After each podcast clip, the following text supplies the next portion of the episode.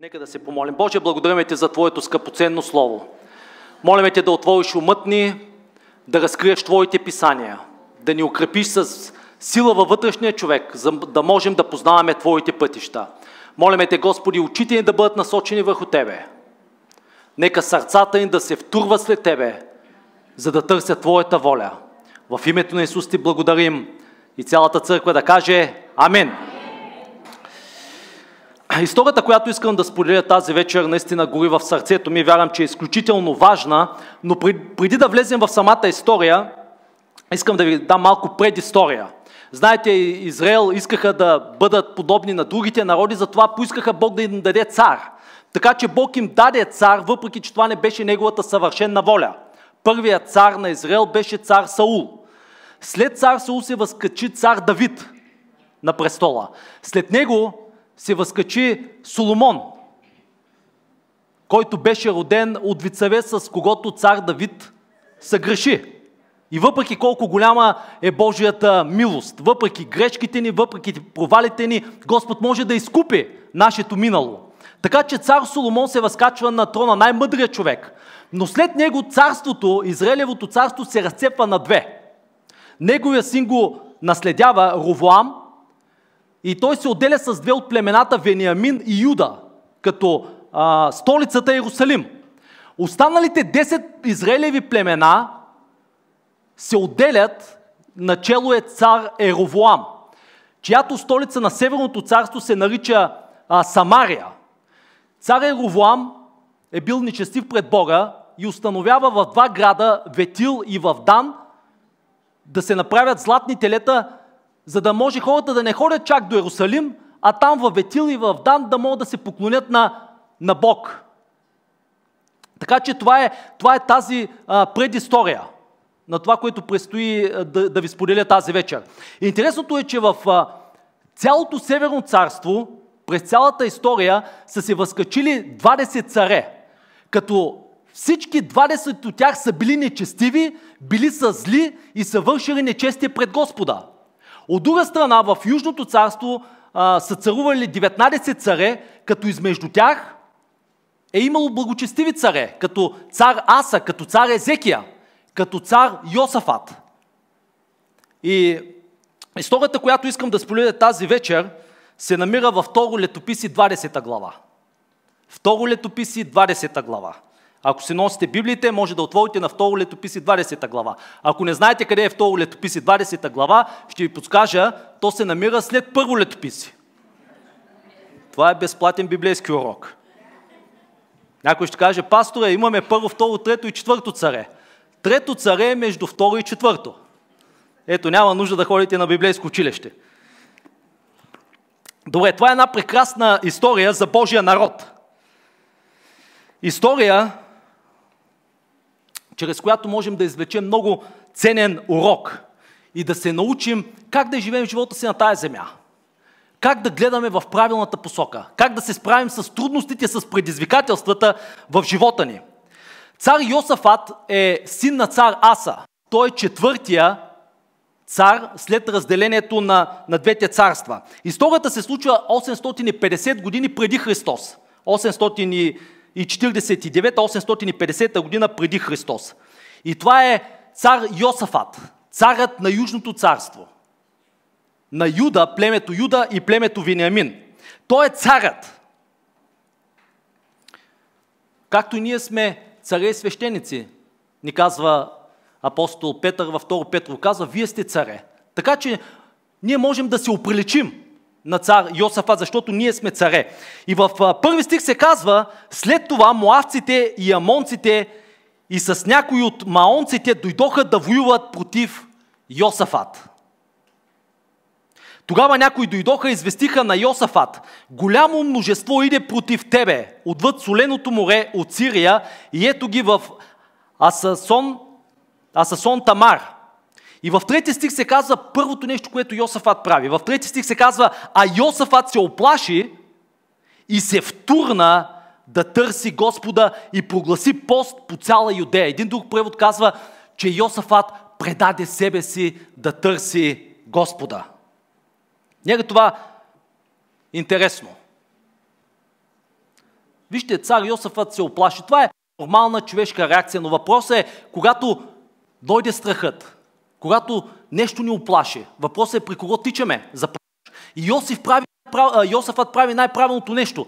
Той търси Господа. Той се втурва, казва се, втурва се в Божия дом, за да търси Господа. Темата на проповедта тази вечер е какво правиш, когато не знаеш какво да направиш. Какво да направиш, когато не знаеш какво да правиш. Всички ние сме се озвавали в такива ситуации, нали? Словото, което ще споделя, не е за тинейджери и младежи. Те знаят всичко. Те знаят какво да правят, какво да кажат, къде да отидат. Словото е по-скоро за хора, които са минали през горнилото на живота. Хора, които са били в, на кръстопът. Които не са знаели по кой път да поемат, какво решение да вземат. Какво ги очаква. Какво правиш, когато не знаеш какво да направиш? Цар Йосафат се събужда една сутрин и чува тази новина, че три огромни армии, коалиция, идват срещу него. С една единствена цел – да откраднат, да заколят и да погубят.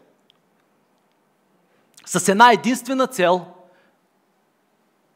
да откраднат абсолютно всичко от него. С една единствена цел да го погубят и да го разрушат. Как реагираш, когато сутрин се събудиш и идва тази лоша новина? Нещо толкова лошо, че да може да те оплаши. Защото се казва, че цар Йосафат се оплаши. И днес, когато се забудеш, може би срещу теб не е армията на амонците или на муавците, може би те очаква армията на депресионците, на болестонците, на диагностонците или на мамонците. Не знам какъв е твой проблем. Семейен, може да преминаваш през финансов проблем, да не знаеш как ще си изплатиш кредита, може да преминаваш през трудности с някаква диагноза, неясно бъдеще и тези армии ти атакуват. Тази огромна коалиция идва срещу тебе. По принцип, проповедниците на просперитета гледат на вярата като вакцина. Видиш ли, щом вяраш в Бога, всичко ще е цветя и рози. Но Словото Божие ни казва в Псалом 15, 50, 50, 50 псалм, 15 стих, Бог казва, призови ме в ден на напаст и аз ще те избавя. Много са неволите на праведния, но Господ ще го избави от всички тях. През много трудности, през много скърби ще влезем в Божието царство. Какво ще кажете още един прекрасен стих, стих в Яков, първа глава, втори стих, Яков, брат Яков ни насърчава всички. И казва, считайте го, братя мои, за голяма радост, когато Бог ви благослови с нова кола, с нова къща, с по-голяма заплата, не, Яков казва, считайте го за голяма радост, братя мои, когато попаднете в изпитания, в разни изпитни. Защото изпитанието произвежда твърдост, произвежда благочестив характер. И това е нещо, с което ще вземе с теб на небето. Така че, Йов също казва, не е ли човешкият живот живот на воюване? И без значение дали си го признаваме или не, ние всички ще преминем през трудности, всички ние ще преминем през битки в този живот. И тук урокът, който можем да научим от този благочестив цар Йосафат, е, че той прави най-правилното нещо. Той се втурва да търси помощ от Господа. Той потърси Господа. В 18 глава на второ летописи в 4 стих Чуйте неговите думи. А Йосафат каза още на Израилевия цар, цар, допитай се сега до Господното Слово. Вижте, ако погледнете живота на Йосафат, всеки път, когато той имаше проблем, когато беше изправен пред трудност, за него беше навик той да търси Господа. Първото нещо, което Йосафат винаги правеше, е да търси Господа, да чуе Слово от него. Това беше негов начин на живот не беше нещо, което Йосафат правеше в свободното си време. Не, той търсеше Господа. Дори вижте в 22 глава, след като почива, в 9 стих се казва следното за човека, който го наследява. Казва се, той е син на Йосафат, който потърси Господа с цялото си сърце. Виждате ли тази епитафия? това надгробно слово. Целият живот на цар Йосафат е сбит в този един единствен стих, че Йосафат беше познат като човек, който винаги търсеше Господа. Аз не знам какво искаш да напишат на твоя паметник, каква да бъде епитафията на твоя живот. Обаче аз искам да бъда запомнен с това, че аз съм човек, който търси Господа с цялото си сърце.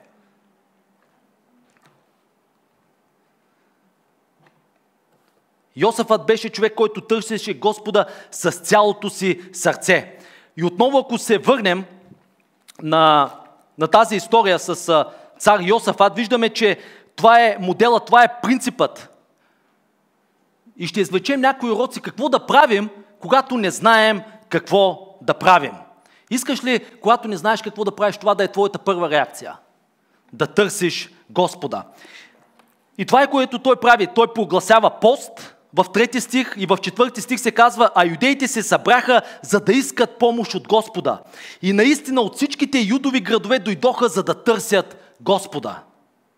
И Йосафът застана сред събраните юдеи и иерусалимските жители в Господния дом, пред новия двор и каза, Господи Боже на бащите ни, не си ли ти Бог на небето? И не си ли ти владетел на всички царства на народите? И не е ли в Твоята ръка сила и могъщество, така че никой да не може да устои против тебе. И по-късно в 9 стих цар Йосафат напомня думите, които бяха изречени при посвещението на Соломоновия храм.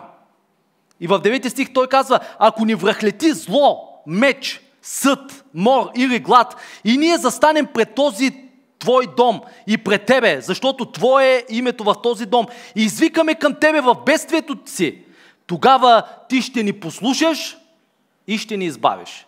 Не е ли хубаво, че Бог не само ни слуша, но Той знае как да ни избави? Еремия влизаше в служение в първа глава, Господ го насърче. Казва, всички ще бъдат против тебе. И свещениците, и хората, и в 19 стих Бог казва, те ще воюват против тебе, но няма да те надвият, защото аз съм с тебе, за да те избавям, казва Господ. Слава да бъде на Неговото име. Господ е с тебе не само да ти прави компания, Господ е с тебе да те избави от всяко бедствие. Да превърне битката ти в победа, да превърне болестта ти в свидетелство, да превърне нуждата ти в снабдяване, да превърне разочарованието ти в надежда и бъдеще. Това е Богът, на който служим. И тук Йосафат напомня тези думи. Казва, ти си Бог и ти ще ни избавиш когато извикаме към Тебе в бедствието си. И сега ето ги тук монците, муавците и онези от планината Сеир, които не позволи на израелтяните да нападнат. И по-късно 12 стих е много важен. Иосафът казва, Боже наш, няма ли да ги съдиш? Защото в нас няма сила да противостоим на това голямо множество, което иде против нас. И ние не знаем какво да правим, но към Тебе са обърнати очите ни. Ние не знаем какво да правим, но към Тебе са обърнати очите ни. Какво правиш, когато не знаеш какво да направиш? Обърни очите си към Господа. И ако тогава в Стария Завет, при този ръкотворен храм, който Соломон построи, Бог послуша цар Йосафат, колко повече днес които ние не сме само слуги на Господа, ние сме Негови синове и дъщери. Неговия свят дух не слиза и не си отива, Той живее вътре в нас. Колко повече днес Бог е изпита на помощ във време на нужда и във време на бедствие. И това е ключът към всяка ситуация. Не знаем какво да правим, но очите ни са обърнати към Тебе. Първото нещо, което Йосафът прави в тези мрачни обстоятелства, той предава цялата ситуация в ръцете на Бога. Какво правиш, когато не знаеш какво да направиш?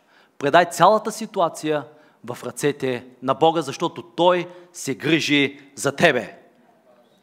Когато бурите в живота те връхлетят, ти може да поставиш очите си върху много неща. Съгласни ли сте?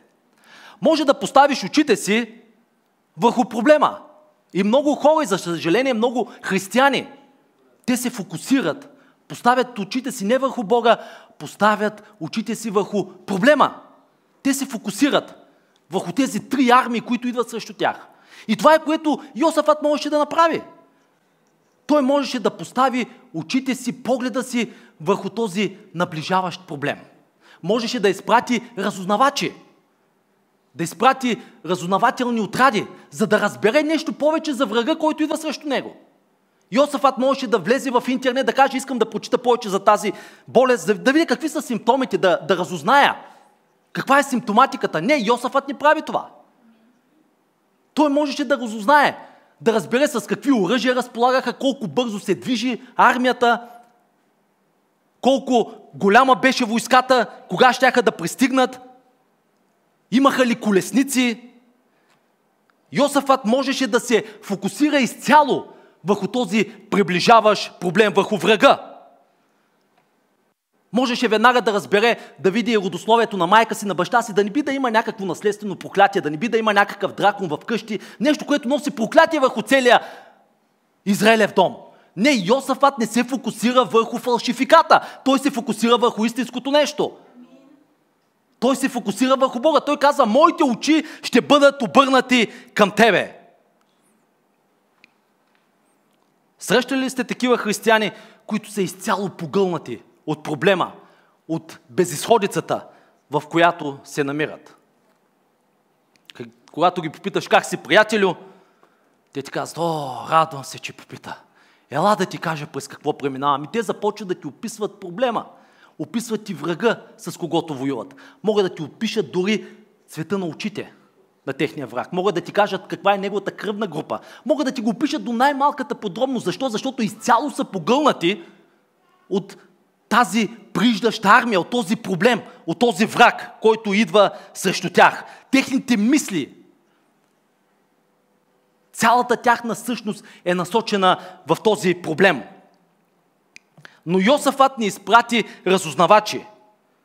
Той не искаше абсолютно никаква информация за врага, който идваше. Въпреки, че те бяха само на 30 км от Иерусалим. Три големи армии. Той си махна очите от проблема и ги постави върху Бога. Какво правиш, когато не знаеш какво да правиш? Аз не знам какво да правя, Боже, но предавам цялата ситуация на Тебе. Очите ми са обърнати към Тебе. Преди години начина по който са разпознавали истинските от фалшивите пари, са били един човек, който по цял ден е броял истинските пари. Когато е попадал в фалшификат, той веднага е разпознавал. Начина по който да разпознаваме кое е фалшиво и кое е истинско, е да знаеме истинското нещо, да познаваме Бога. И когато дойде ерес, когато дойде лъжеучение, ще бъде много лесно да кажеш това не е от Бога. Да го изхвърлиш. Така че това е една от опциите, които, върху които ние можем да се насочим. Да поставим очите си върху проблема. Да се фокусираме изцяло върху врага и неприятеля, който идва срещу нас. Нещо върху което можем също да поставим нашите очи, нашия поглед. Е да поставим очите си върху нас самите. С какво разполагаме? Йосафат можеше да започне да се оплаква. Явно не е бил българин. Ние много обичаме да се оплакваме. Може да започне да се оплаква и да каже, о, горки, аз как е възможно от толкова години служа на Бога, винаги го търся. Сега, защо този проблем точно на мене? Не можеше ли на някой друг? Не можеше ли на поколението след мен? Защо на мен трябваше да ми се случи аз сега да воювам срещу тази огромна армия? Тронът ми е застрашен, животът ми е застрашен. Вижте, Йо, а, Йосафат не беше слаб цар. Той не беше страхливец. В 17 глава в 12 и 13 стих вижте какво се казва. А Йосафат продължаваше да се възвеличава твърде много и съгради в Юда крепости и житни, житници градове. И имаше много припаси в юдовете градове и войни силни и храбри в Иерусалим. Той не беше слаб. Той не търсеше Господа като патерица на своята слабост. Не, това беше един силен цар. Дори в 14 стих а, на 20 глава, не всъщност а, само един момент.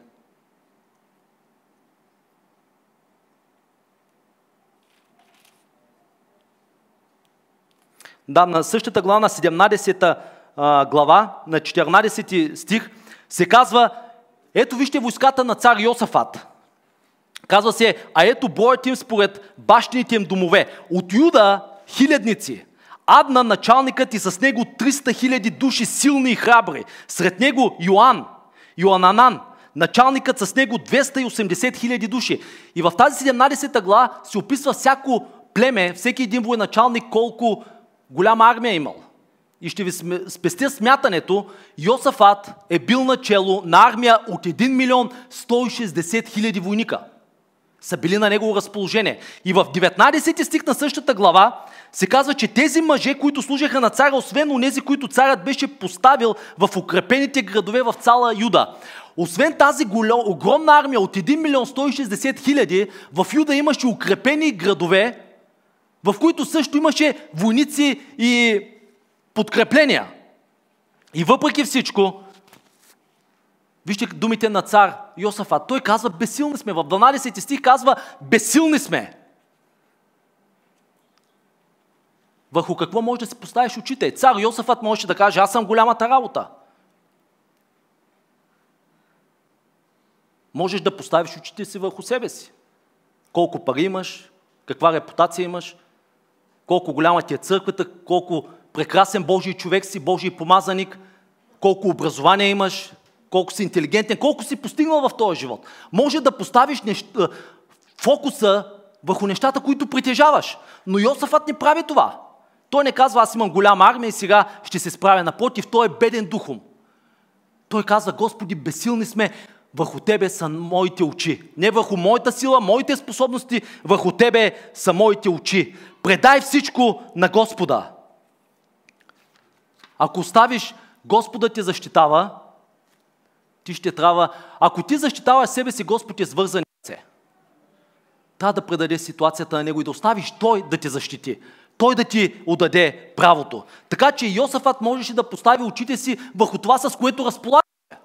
Можеше също да постави върху себе си с това, което не разполагаше. Можеше да каже, о, горкият аз, никой не ми помага, израснах без баща и без майка, никой не го е грижа за мене, нямам богати родини, нямам богати приятели. Той може да се фокусира върху това, което няма. Но той не го прави. Той не се фокусира върху проблема, той не се фокусира върху това, което има или върху това, което няма. Той казва, не знам какво да правя, обаче очите ми са обърнати върху Тебе. Очите ми са към Тебе, Господи. Искам да насърча всеки един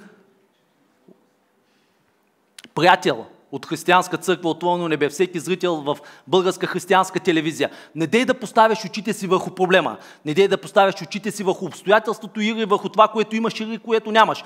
Постави очите си върху Господа като цар Йосафат. Какво правиш, когато не знаеш какво да направиш?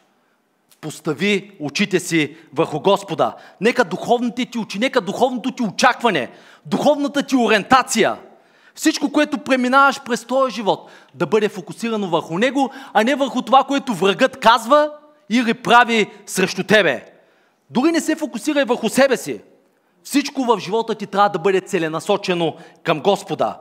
И от Йосафат се учим как можем да предадем на 100% всяка безнадежна ситуация, всеки проблем, пред който сме изправени. Йосафат казва, аз ще разчитам само на Бога. Нямам план Б. И той разбира нещо много важно, което а, Давид ни каза в 16 псалм, 2 стих. Той каза, Господи, вън от Тебе няма добро за мене. Вън от, боля, вън от Твоята воля, вън от Твоята църква, вън от Твоя призив, няма нищо добро за мен. Дявола по всякакъв начин се опитва да ни убеди, че има добри неща за нас. Но истината е, че всяко благословение, което дявола ти дава, има кукичка забита в него. Йосафат търси Господа на него цялата ситуация. И аз знам, че всеки един от нас преминава през трудности. Но нека да направим едно упражнение. Искате ли? Нека така да си отворим дланите пред Господа и дори зрителите на българска християнска телевизия и мисловно Служете това, което ви измъчва. Служете страховете си, служете всяка диагноза, която ви е сложена, всяка безисходна ситуация, всяка зависимост, с която се борите. И нека заедно да кажем като Йосафат. Да кажем, Господи, не знаем какво да правим. Господи, не знаем какво да правим, но очите ни са обърнати към Тебе.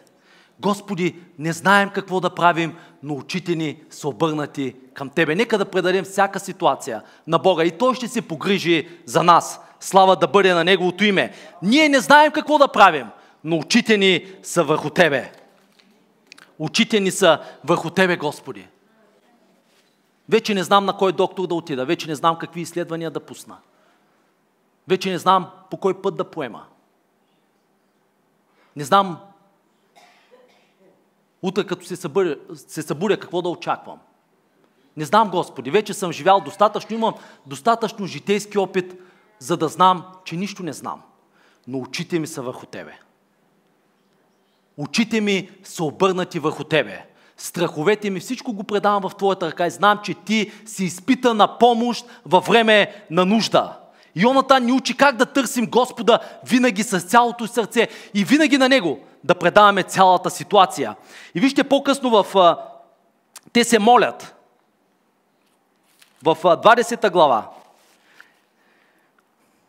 И в 13 стих на същата глава се казва всички мъже на Юда стояха пред Господа с децата си и с жените си. Тогава Господният дух дойде сред събранието върху левита и Азил, син на Захария. И се казва, слушайте всички, които живеете в Юда и в Иерусалим. И ти, царю Йосафате, така казва Господ на вас, не бойте се нито да се плашите от това голямо множество. И за някой от вас това е рема слово. Не бой се от това, което ти е казано. Това, което виждат очите ти. Защото боят не е ваш, боят е на Господа. Слезте утре против тях и ето те ще се изкачат по хълма Асис и ще ги намерите в края на долината пред, пред пустинята Яруил. Няма да е потребно вие да се сражавате в този бой. Спрете се, застанете и гледайте избавлението, изцелението, спасението на Господа, което Господ ще ви даде. Утре излезте против тях, защото Господ е с вас. Тогава Йосафат се наведе с лице до земята и цяла Юда и Иерусалимските жители паднаха пред Господа и се поклониха на Бога. Първото нещо, което Йосафат прави, той предава цялата ситуация на Господа. Очите му са към него. Той казва, Господи, на те предавам всичко. И веднага след като е предал цялата ситуация на Господа, идва слово от Господа какво царя трябва да направи. Слово от Господа, което не идва чрез пророка, чрез свещеника, чрез Божия човек. И Азил е просто човек от хвалението. Обикновен човек, като теб и мен. Но Божия дух слиза със сила над него и той пророкува. Обикновен човек пророкува. Защото а, Павел не казва в 1 Коринтин 14 глава, че пророчеството е дадено за назидание, за увещание и за отеха. И ако прочетем тези стихове, които преди малко прочетохме, виждаме а, това, което пророка а, Язил пророкува. И няма да е назидателно да знаеш, че ти не трябва да се биеш, а Господ воюва за тебе. Ето го назиданието. Каза, вие стойте. Вие спрете се, Бог ще воюва за вас. Не чрез сила, не чрез мощ, но чрез духа ми, казва Господ. Второто нещо, Той ги увещава. Казва им какво да направят утре. Дава им слово, слово на знание. Казва, утре по това време те ще бъдете или къде си, вие ги чакате или къде си. Със слово на знание той им дава и слово на, на мъдрост. Какво да направят с това естествено знание, което те са получили от Бога. И в 20 стих Последното нещо се казва и те на сутринта станаха рано и слязоха в пустинята Текоа и потегляха. И Йосафат застана и каза, слушайте ме, Юдо и вие, Иерусалимски жители, вярвайте в Господа, ето го словото, вярвайте в Господа, вашия Бог и ще се утвърдите. Вярвайте на пророците му и ще имате добър успех. Това е второто нещо, второто слово, което Бог казва. След като предадеш ситуацията на Бога, Казва, вярвайте на Бога. Вярвайте на Словото, което Той ви говори. И Бог ще ви утвърди. И Бог ще ви даде успех. Вярвам, че е дошло време всеки един от нас индивидуално да чуе от Бога и всеки един от нас кооперативно да чуваме като църква от Бога. Бог иска да ти говори, Бог иска да ти даде ясен съвет, когато предаде ситуацията на Него. Павел, Йоан казва, че ние сме в светлината, ходим в светлина. Исус каза, моите овце познават гласа ми. Бог иска да бъде ясен, специфичен през това, през което преминаваш. Чуй Слово от Господа. Господ ще ти говори от Библията. Ще ти даде обещания, с които да воюваш. Бог е верен. Нека всеки човек, всеки проблем, всяка диагноза се казва да бъде щетена за лъжлива. И така трябва да живеем живота си. Да предаваме ситуацията на Бога, проблема пред, пред който преминаваме, да вярваме в Бога, в Неговото Слово, в хората, които Той изпраща в живота ни, Божии пророци, Божии мъже. И Бог обещава, казва, аз ще ви утвърдя и не само ще ви утвърдя, ще имате добър успех. От тази история това е което научаваме. Предай ситуацията на Бога. Тогава Господ ще ти каже ясно какво ти трябва да направиш. Най-добрият начин да бъдеш воден от Бога е да изпразне сърцето си от всякакви предпочитания, от всякакви желания. Когато тук вътре няма нищо, за Бог е много по-лесно да ти говори. Когато си има своите предпочитания и желания, те обикновено ще започнат да се бият с Божието Слово. Това, което посоката, в която Господ иска да те води. В притчи 3 глава 5 стих се казва Оповавай на Господа от все сърце и не се облягай на своя си разум. Ние можем да направим едно от двете неща, не можем да ги направим заедно. Но понякога ние като християни обичаме да перефразираме. Уповавай на Господа от все сърце, но за всеки случай в джоба си има и резервен план. Уповавай на Господа от все сърце, обаче има и си резервен план. Ако нещо не се случи, има и план Б. Има изходен път. Време е да оставиш всичко на страна и да чуеш от Бога. Време е да останеш насаме с Него и да го търсиш с цяло сърце. И в 21 стих се казва тогава, като Йосафат, когато се съветва с народа, нареди мъжете да пеят на Господа и да хвалят великолепието на Неговата святост. Като излязат пред войската, казвайки, словословете Господа, защото милостта му трае до века. И когато те започнаха да пеят и да хвалят, Господ постави засада против амонците, муавците и против унези на халмистата страна Сеир, които бяха дошли да воюват против Юда. И те бяха поразени. Те започнаха взаимно да се изтребват. А когато Юда стигна до стражар, стражарската кула на пустинята, погледна към множеството и ето бяха мъртви тела, паднали на земята и никой не се беше избавил. И когато Йосафат и воините му дойдоха да ги оберат, намериха между мъртвите им тела твърде много богатство и скъпи вещи и си взеха толкова много, че не можеха да ги отнесат. Три дена, три дена обираха, защото плячката беше твърде много. Слава да бъде на Неговото име. Аз не знам за те, приятели, аз предпочитам три дена да обирам плячка и богатство и користи, отколкото три дена да воювам. Ти какво предпочиташ? Предай всяка ситуация на Господа. И тук виждаме, след като цар Йосафат предава ситуацията на Бога, след като чува Слово от Бога, какво трябва да направи? Казва се на другата сутрин. Той стана, за да изпълни Божието Слово. И аз си представям цялата тази огромна армия, как войниците започват да, да точат мечовете си, стрелите си. И цар Йосафат каза, чакайте, чакайте малко. Вие, войници, стойте отзад. Нека Божо да дойде с китарата отпред. Нека, нека Светло да дойде с пианото. Нека Брани с барабаните отпред. Нека вокалите да излязат отпред. Няма абсолютно никаква логика. Меч срещу китара. Или срещу арфа.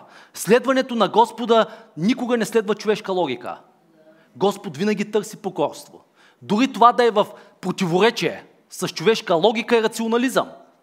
Така че това, което цар Йосафът прави, той изпраща хвалебната група напред. И когато те хвалят Господа, нещо се случва. И това е което ние ще направим в петък вечер. Ще хвалим Господа. В началото на учебната година и докато ние хвалим и славим Господа, нещо ще се случи в небесни места. Духовните ни врагове, всеки дух, който огнетява град Добрич и региона и страната, Господ ще направи засада против тях. И ние ще бъдем победители. хората ще бъдат свободни да чуят Евангелието. Хората ще бъдат свободни да приемат Исус Христос за свой Господ и Спасител. Йосафат сложи хвалебната група най-отпред.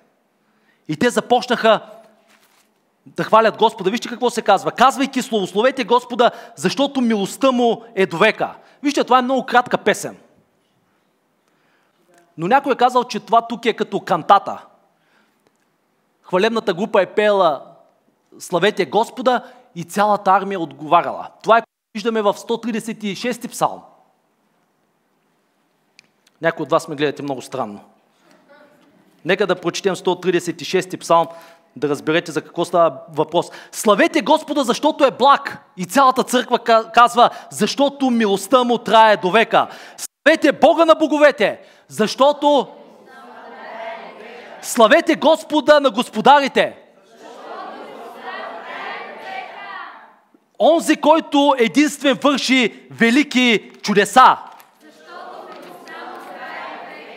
Слава да бъде на Неговото име. Благославя душе мое Господа и не забравя ни едно от Неговите благодеяния, който прощава всичките ти беззакония, който изцелява всичките ти болести, защото който изкупва отрова живота ти. Венчава ти с милосърдие и благи милости. Твоята младост се подновява като на орел. Благословен да е Господ, който ни е благословил с всяко небесно благословение в небесни места. Защото не сме спасени чрез дела, но по благодат, чрез вяра. По-велик е този, който е във вас, от този, който е в света. Който ни пресели от царството на тъмнината в царството на своя възлюбен син. Слава да бъде на Неговото име. Това е което пяха. Защото милостта му трае до века. И хубавото е, че понякога трябва да си го напомняме това. Няма значение в каква ситуация си озоваваме. Винаги си го напомня. Кажи, защото милостта му е вечна, милостта му трае до века. Но искам да забележите нещо много важно тук. Много е важно времето. Защото в 22 стих се казва, и когато започнаха да и да хвалят Господа, тогава Господ постави засада. Не беше минута по-рано или минута по-късно. Беше точния кайрос момент. Така че, когато решим да хвалим Господа, нещо ще се случи. Господ ще направи засада срещу твоите врагове. Сега е много интересно, че тази, тези големи армии идваха срещу Юда. Сега, Юда има двояко значение, защото Юда е племето на Южното царство, заедно с Вениамин. Но Юда на еврейски означава хвала. Така че тези армии не идваха просто срещу юдейското царство, те идваха срещу хвалата срещу хвалението на Божиите хора, срещу хвалението, което се издигаше от Божиите хора. Дявола винаги ще атакува хвалата. Дявола винаги ще атакува хвалението, защото то е мощно оръжие. Но когато ти започнеш да хвалиш Господа, когато ти предадеш цялата ситуация на Бога, това е третото нещо, което трябва да научим. Първото нещо е предаваме цялата ситуация на Бога. Очите ни са поставени на Него. Второто нещо, Бог ще ни говори специфично какво трябва да направим. И третото нещо, винаги трябва да откликнем в хвала, в благодарение. Когато врага дойде като потоп, Нека хваление и благодарност от твоето сърце да се издигне към Бога. Нека хвалението към Господа да бъде твой щит и закрила. Кажи, Господи, ти си моя авангард, ти си моя сила, ти си моя щит, ти си моя висока кула, ти си моя крепост. Нито едно оръжие скорено против мене няма да успее, но аз ще всеки език, който би се повдигнал против мене в съд. Защото това е моето наследство като твой син и като твоя дъщеря.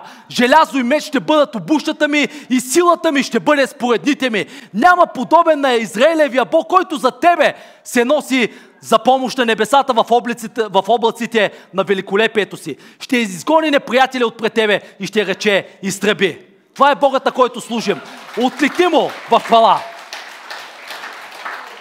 Отдай му цялата хвала. Когато утре се събудиш и получиш някакъв нов симптом, получиш някаква Нова атака от дявола.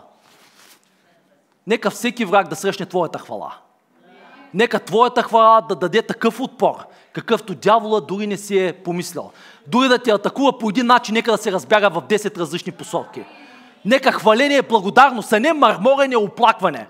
Нека хваление е благодарност да се издигне от сърцето ти към Господа.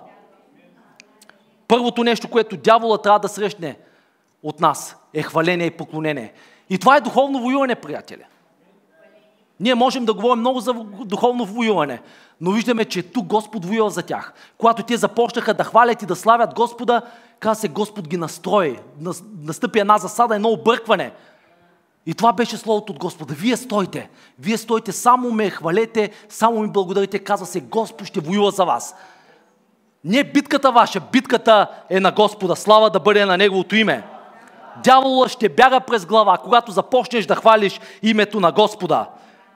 Нещото, което обесилва Сатана е нашата хвала. Време е в тая страна да започнат хвалебни служби. Време е в тая страна да започнем да хвалим Господа както никога преди. Много е лесно да, да казваме какъв е Бойко Борисов, какво е правителство. Това няма по никакъв начин да оправи економиката, образованието на България. Нещото, което ще съживи тая нация, когато църквите се обединят и започнат да славословят Господа, да хвалят Неговото величие и Неговата святост, тогава Господ ще воюва за България. И думата българи означава народ, който е докоснат от Господа. И когато ние започнем да го хвалим и да му благодарим, Господ ще докосне тази нация. Тази нация няма да е докосната от правителството, от Русия, от НАТО, от Европейския съюз. Тая нация още веднъж ще бъде разтърсена от името на Господа, от съживление ще дойде от север до юг, от изток към запад, когато хваление се изтигне от сърцата на неговите хора. Заобиколи се с хваление се обиколи се с хвалене.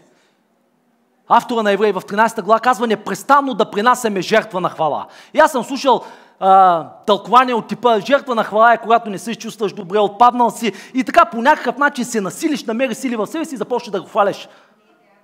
Хвалението, на, хвалението няма абсолютно нищо общо с това как ние се чувстваме. Хвалението има общо с това кой е той. Няма значение аз, как се чувствам, няма значение през какво аз преминавам. Всичко, което има значение е, че Той е достоен. И аз ще дойда и ще го хваля, въпреки моите чувства, въпреки проблемите, през които преминавам, въпреки разочарованията ми, хваление ще се издигне от сърцето ми. Това е жертва на хвала, че Той е достоен, а не, че ние сме достойни. Заобиколи се с присъствието на Господа, заобиколи се, потопи се в хваление, потопи се в, в благодарение. Аз много обичам да се моля, когато за фон има някакво хваление. Дори казах и на Стелю, преди да започне хвален молитвените в 4.30, пускайте хваление. Нека, нека хвалението и, и, и в къщи, когато сте, пускайте хваление. Нека цялата атмосфера да бъде заредена с хваление. В колата, когато пътувате. Това променя духовната атмосфера. Нито едно оръжие, скроено против тебе, няма да успее. Ако ти се научиш на тази тайна, как да го хвалиш, как да му благодариш във всяка ситуация. Павел каза в първо Солунци 5 глава 17 стих казва, всъщност малко по-малко 15 казва, за всичко благодарете. За всичко благодарете. И това е което Йосафът направи. Господи, как да ти благодаря? Три големи армии идват срещу мене, за да откраднат, да, погол... да заколят и да погубят. Как да ти благодаря? И въпреки всичко Йосафът каза, хайде хваление. Минавайте напред.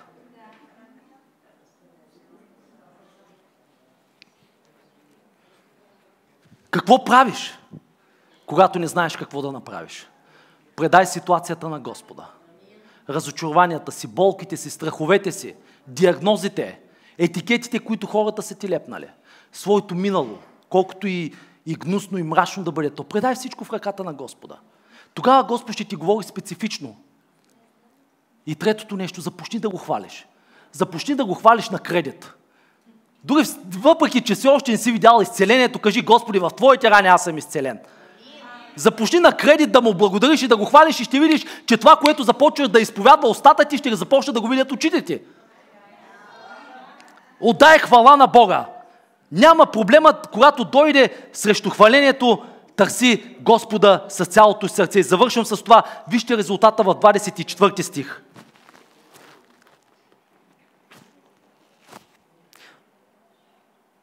Всъщност ние го прочетохме, че взеха Три дена обираха богатства, користи и плячка.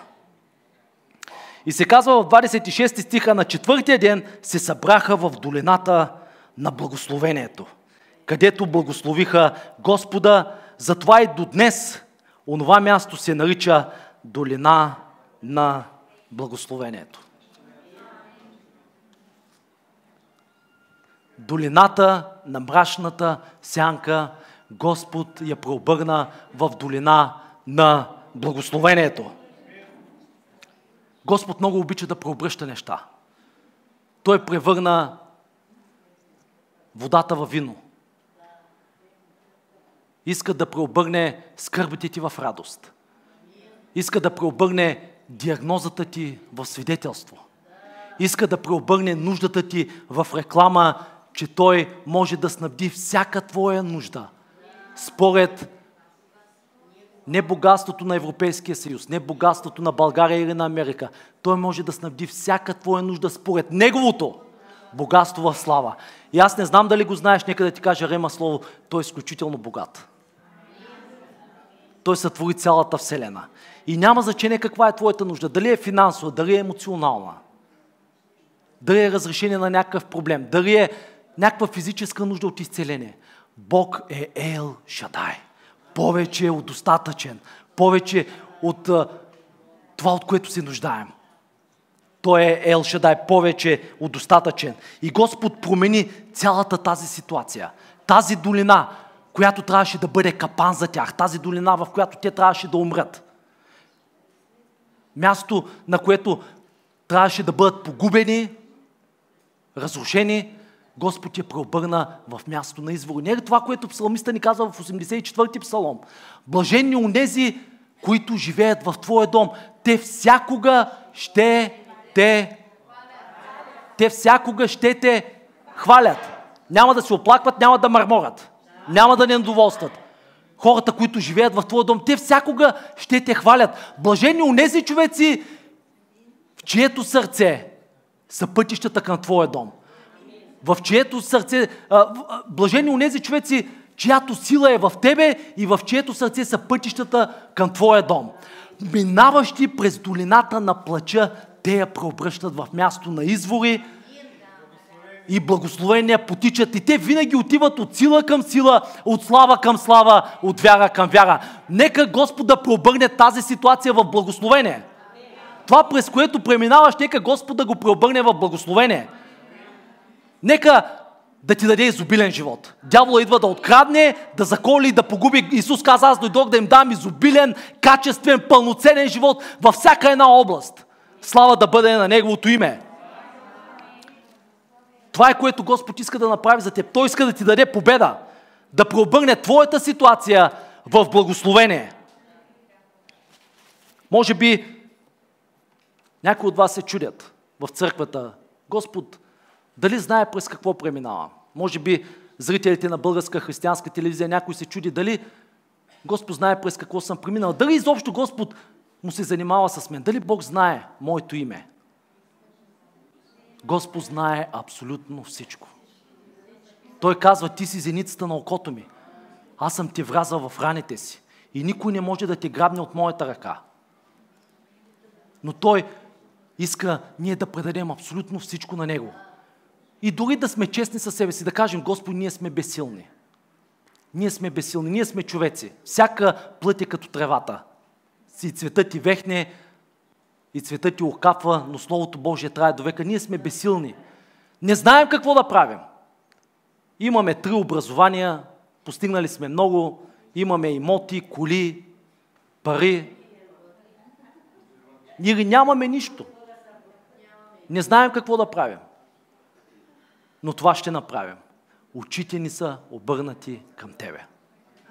Очите ни са обърнати към Тебе. Исаия казва, очите ти ще съзерцават красотата на царя.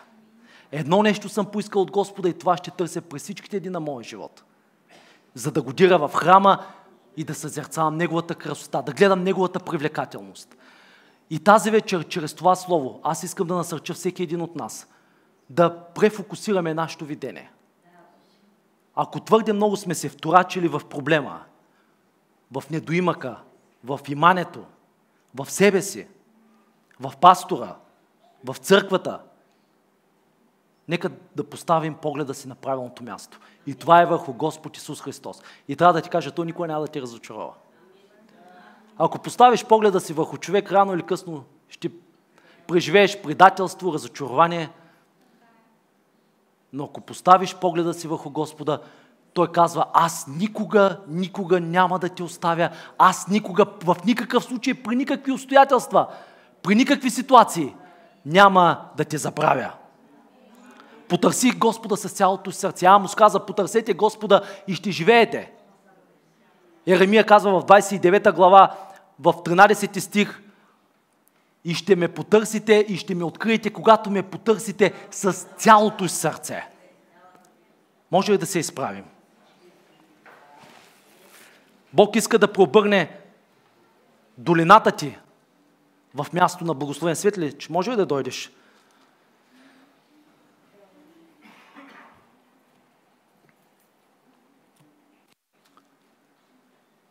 Не знам през какво преминаваш, но едно знам. Че през каквото и да преминаваш, милостта му трае до века.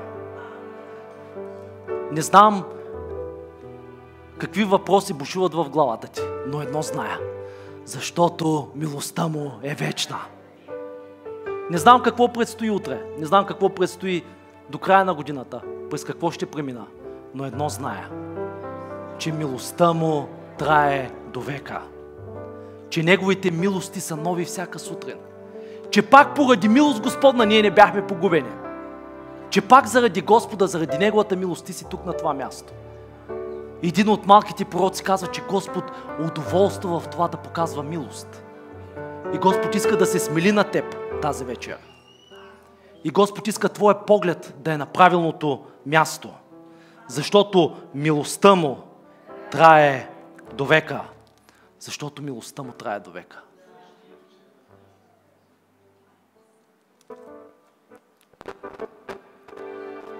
Нека да прекараме време с Господа и наистина да насочим погледа си, да поставим погледа си на правилното място. Кажи, Господи, не знам какво да правя. Не знам по кой път да поема. В долината на решението съм, в долината на Армагедон но знам, че ти можеш да преобърнеш. Ти можеш да преобърнеш всяко обстоятелство за благословение. Това, което дявол е намислил за зло, аз знам, че ти си достатъчно силен да може да го преобърне за добро. За добро. Че за теб няма неизцелима болест. Че за тебе няма неразрешим проблем. Искам да се обърна към зрителите на Българска християнска телевизия. Ако сте от Добрич или от региона, заповядайте всяка неделя в 17.30 в църква, християнска църква Отворено небе, в сградата на ТПК Мир, етаж 2. Ако искате, посетете нашата веб страница dobrich.church на латиница. Почти всяка седмица качваме ново видео, хваление и нека заедно да преживяваме Господа. Нека да затворим очи и да се помолим.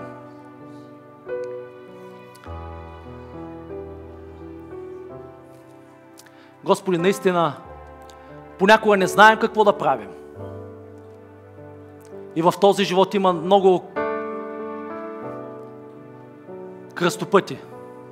Но ние знаеме, Господи, и искаме очите ни да бъдат обърнати към Тебе. Молиме Те точно сега Нека очите ни, погледа ни да бъде махнат от всеки проблем, от всеки враг, от всяка диагноза, от всяка болест, която ни атакува. И нека очите ни да бъдат обърнати напред и нагоре, а не назад и надолу. Нека погледа ни да бъде към Тебе.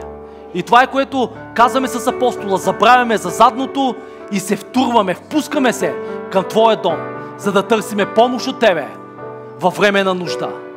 Искаме не само да предадем ситуацията на Тебе, Боже. Искаме, Господи, и да чуеме Слово от Тебе. Говори ни специфично, дай ни пророческо Слово. Нека да знаеме, че битката е Твоя. И ние решаваме да хвалим и да славим Тебе. Да отдадем славата единствено и само на Тебе. И каквото и да дойде срещу нас, нека хвала и благодарение да се издигне от сърцата ни. Нека хваление към Тебе да бъде щита, с който ще огъцим всяка огнена стрела на нечестивия. Нека Словото Ти, Боже, да бъде наша крепост, наше прибежище. В името на Исус те благославяме. Наистина очакването ни е от Тебе. И ние знаеме, че през каквото и да преминем, знаем, че Твоята милост трае до века. Може ли заедно да го изповядаме? И не само да бъдат думи, но нека да, да изврат от нашите сърца. Да кажем заедно, защото милостта му трае до века. Готови ли сме? Защото милостта му трае до века. Може ли отново да го кажем? Защото милостта му трае до века. Не знам през какво ще премина, но целият ад, демоните, болестите, диагнозите, цялата поднебесна, цяла България, нека да чуе, че милостта Господна трае до века. Слава да бъде на Неговото име.